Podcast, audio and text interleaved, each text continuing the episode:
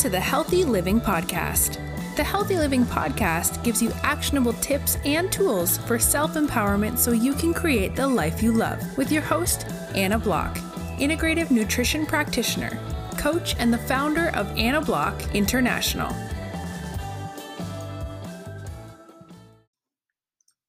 What do bad moods, PMS, and putting on weight around your belly all have in common? Well, they're all symptoms of hormone imbalance, which leads to a dysfunctional metabolism and make it really hard to lose weight, you know, change your body composition. It affects your sleep quality, your appetite, your hunger. And they're all signs telling you that your diet and lifestyle need some extra special TLC. So, in today's episode of the Healthy Living Podcast, I'll be revealing the signs and symptoms of the top five hormone imbalances that I see and the starting point to begin to build your own self health system, to start to feel more energized, to lose weight, especially if you're stuck in a plateau, and feel like yourself again through the power of your diet. So, when your hormones are in balance, you'll feel really strong and powerful and super energized. And your hormones are responsible for your moods, your monthly cycle, your skin, your energy balance, as well as your blood sugar and your weight. So I'd say that they're on top of the things to know how to regulate if your goal is to feel on top of your game. And here's the thing your hormones are extremely sensitive, especially when you're eating the wrong foods, not getting enough sleep, or if you've been exposed to environmental toxins, whether that's all the additional chemicals in the midst of coronavirus or something in your home or workplace that's impacting them. So, when it comes to rebalancing your hormones, it's a two way job between your diet, so the food that you eat, as well as your lifestyle. And those are the foundation of rebalancing your hormones. So let's now break down the top five hormones that I see as a nutrition practitioner and how you can best support them using your own diet and lifestyle practices. So let's begin with insulin. And I'm starting with this one because it's probably one of the most major ones that affects women. Insulin regulates how much glucose or blood sugar gets into your cells. But when we give in to those sugar cravings or eat lots of high sugar or refined carbohydrates, that's when our hormones really go out of whack. And what happens is our insulin will spike when we eat sugar or carbs um, again and again. And what happens is until the cells basically stop responding and we become something called insulin resistant. And then we have issues like metabolic syndrome, pre-diabetes, or even type 2 diabetes and fatty liver. And it can also happen when your body is inflamed by eating foods that might have toxins in them. So, you know, pesticides, chemicals, preservatives, or you could be eating a healthy diet and have an underlying food sensitivity that's causing inflammation in your body. Inflammation can also happen if you're chronically stressed or anxious or simply not getting enough quality sleep. Here's the bottom line if your cells aren't responding to insulin, they basically will stop responding to sugar when you eat it. So then they don't function correctly. And then your blood sugar continues to go higher and higher, which leads to a whole bounty of hormonal issues and chronic diseases. So, how do you know if you have too much insulin? So, if you have insulin issues, here's what you you might notice. You might feel really shaky or anxious or irritated in between meals. You'll definitely have a higher fasting blood sugar level, which you can check. You can you'll have insane cravings, especially as 3:30 p.m. rolls in, uh, and you'll feel like an overwhelming a sensation that you need to have some sort of sweets, especially things like chocolate and ice cream, as well as hot chips. Um, if you already know you have PCOS, so polycystic ovarian syndrome, or you're holding on to way more body fat than you should be, then you can actually get a metabolic blood test, which might be a good way to determine where your insulin is at. You can also try a few more natural things like adding cinnamon into your diet, which will optimize your blood sugar and recovery, especially if you're training. Um, including turmeric as well into your diet. So, curcumin, which is found in turmeric, can reduce your inflammation and make it a lot easier for your cells to actually use any excess insulin in your body uh, cutting out the sweet stuff, you know, uh, and that means you not only your refined sugars, but also your refined carbohydrates. So, um, refined carbs, your ultra processed carbs, uh, alcohol, as well as adding in more fiber into your diet. So, adding more vegetables, fiber rich veggies, and quality uh, grass fed or wild caught proteins, uh, as well as healthy omegas and fats eating quality protein with your meals is so important in regulating your insulin because protein is an essential part to regulating your blood sugar. Uh, and getting your carb intake right. So, you need to get the right kind of carbohydrates in at the right time in order to control your blood sugar and also to balance the carbs with proteins and fats in the right portions. Because if all you eat is carbs at a meal, then all you'll get is hunger and cravings. So that brings us to the second hormone, and that is cortisol. So some of you might have heard about this hormone before, but basically, stress is something that releases cortisol. And what it does is it makes you crave carbs and sugar, and then you tend to eat crap. So, when you're stressed, two hormones get released adrenaline and cortisol. And that triggers your fight or flight response, which basically stops your body from burning fat. It literally stops it because, in fact, your body will start storing fat to protect itself when it's in that chronic stressed state. It basically thinks that tough times are ahead. So, you know, we better gear up and get ready. And you'll tend to store all that extra fat on your belly. So, how do you know if you have high cortisol? When your cortisol is chronically high, you'll tend to have belly fat, um, and all your weight will actually primarily get stored in your middle. You'll also have cravings for high salty foods or sugary foods. You'll feel like you might get provoked a lot more easily or feel angrier than usual. You feel you'll feel moody, you'll feel depressed. Sometimes you'll find you've just lost your mojo and libido.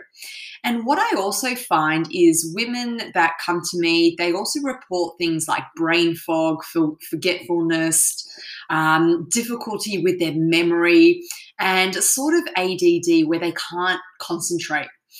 If you've been diagnosed with high blood pressure and high blood sugar, then there may be an underlying imbalance with your cortisol as well because they're interlinked. So here's what you need to do.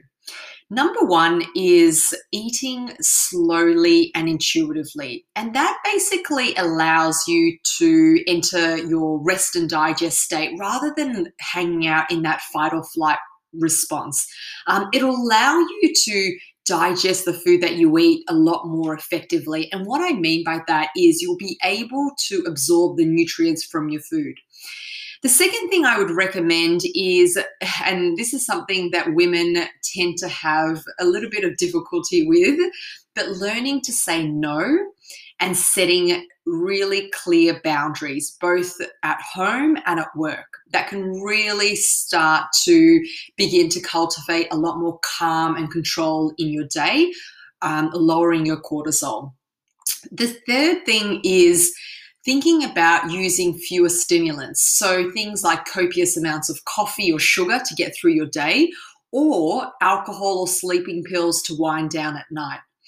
Uh, and the fourth thing is to really begin to cultivate some sort of wind down routines to finish off your days, to signal to your body and your brain that you're going into more of a relaxed state and preparing for bed. So that might mean managing screen time, how much time you spend on social media, and developing a really solid bedtime routine to initiate the release of the right hormones. And the last thing I would say is to think about timing your macronutrients appropriately because that will influence when your cortisol gets released and when your melatonin gets released.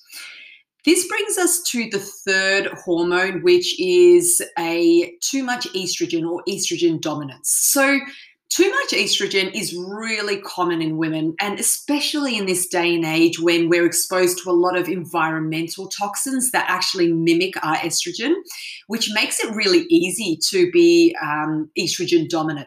So, how do you know when you have too much estrogen? Well, when your estrogen is high, uh, you'll notice that you'll have a tendency for having more migraines or other headaches coming on, especially before your monthly cycle starts. So, you, you might have heavier periods, you might experience a lot more mood swings or PMS symptoms and definitely a lot more cravings and anxiety before your cycle. And actually, all of that is not normal, and it's been normalized um, recently in this kind of environment.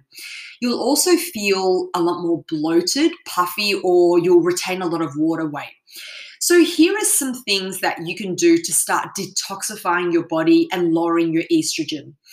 The first thing I would recommend is eating more cruciferous vegetables, things like broccoli, kale, bok choy. So that will allow you to, uh, it will help you process the estrogen through your liver. Um, the, the second thing would be to eat a lot more fiber in your diet. So, fiber basically feeds, think of fiber as uh, feeding the good gut bacteria um, in your gut and helping you move the estrogen out of your body.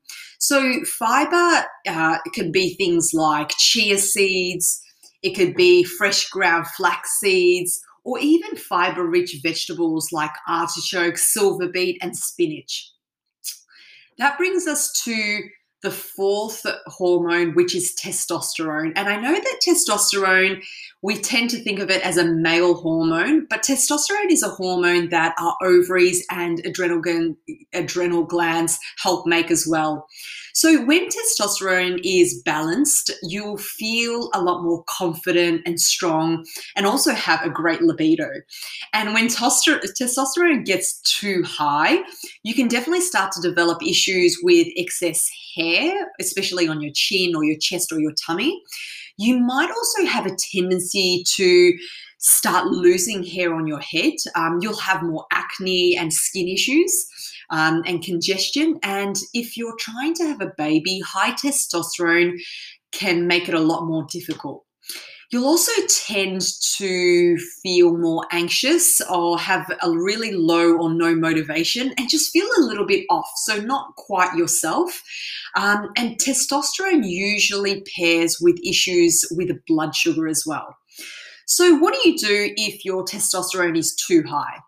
Well, I would recommend eating more zinc. So, eating foods that are rich in zinc, like oysters, um, some nuts, wild caught seafood, is a great source of zinc, um, or even beans, can help with balancing out testosterone levels. And eating more zinc is a good idea anyway, because 80% of us are actually zinc deficient.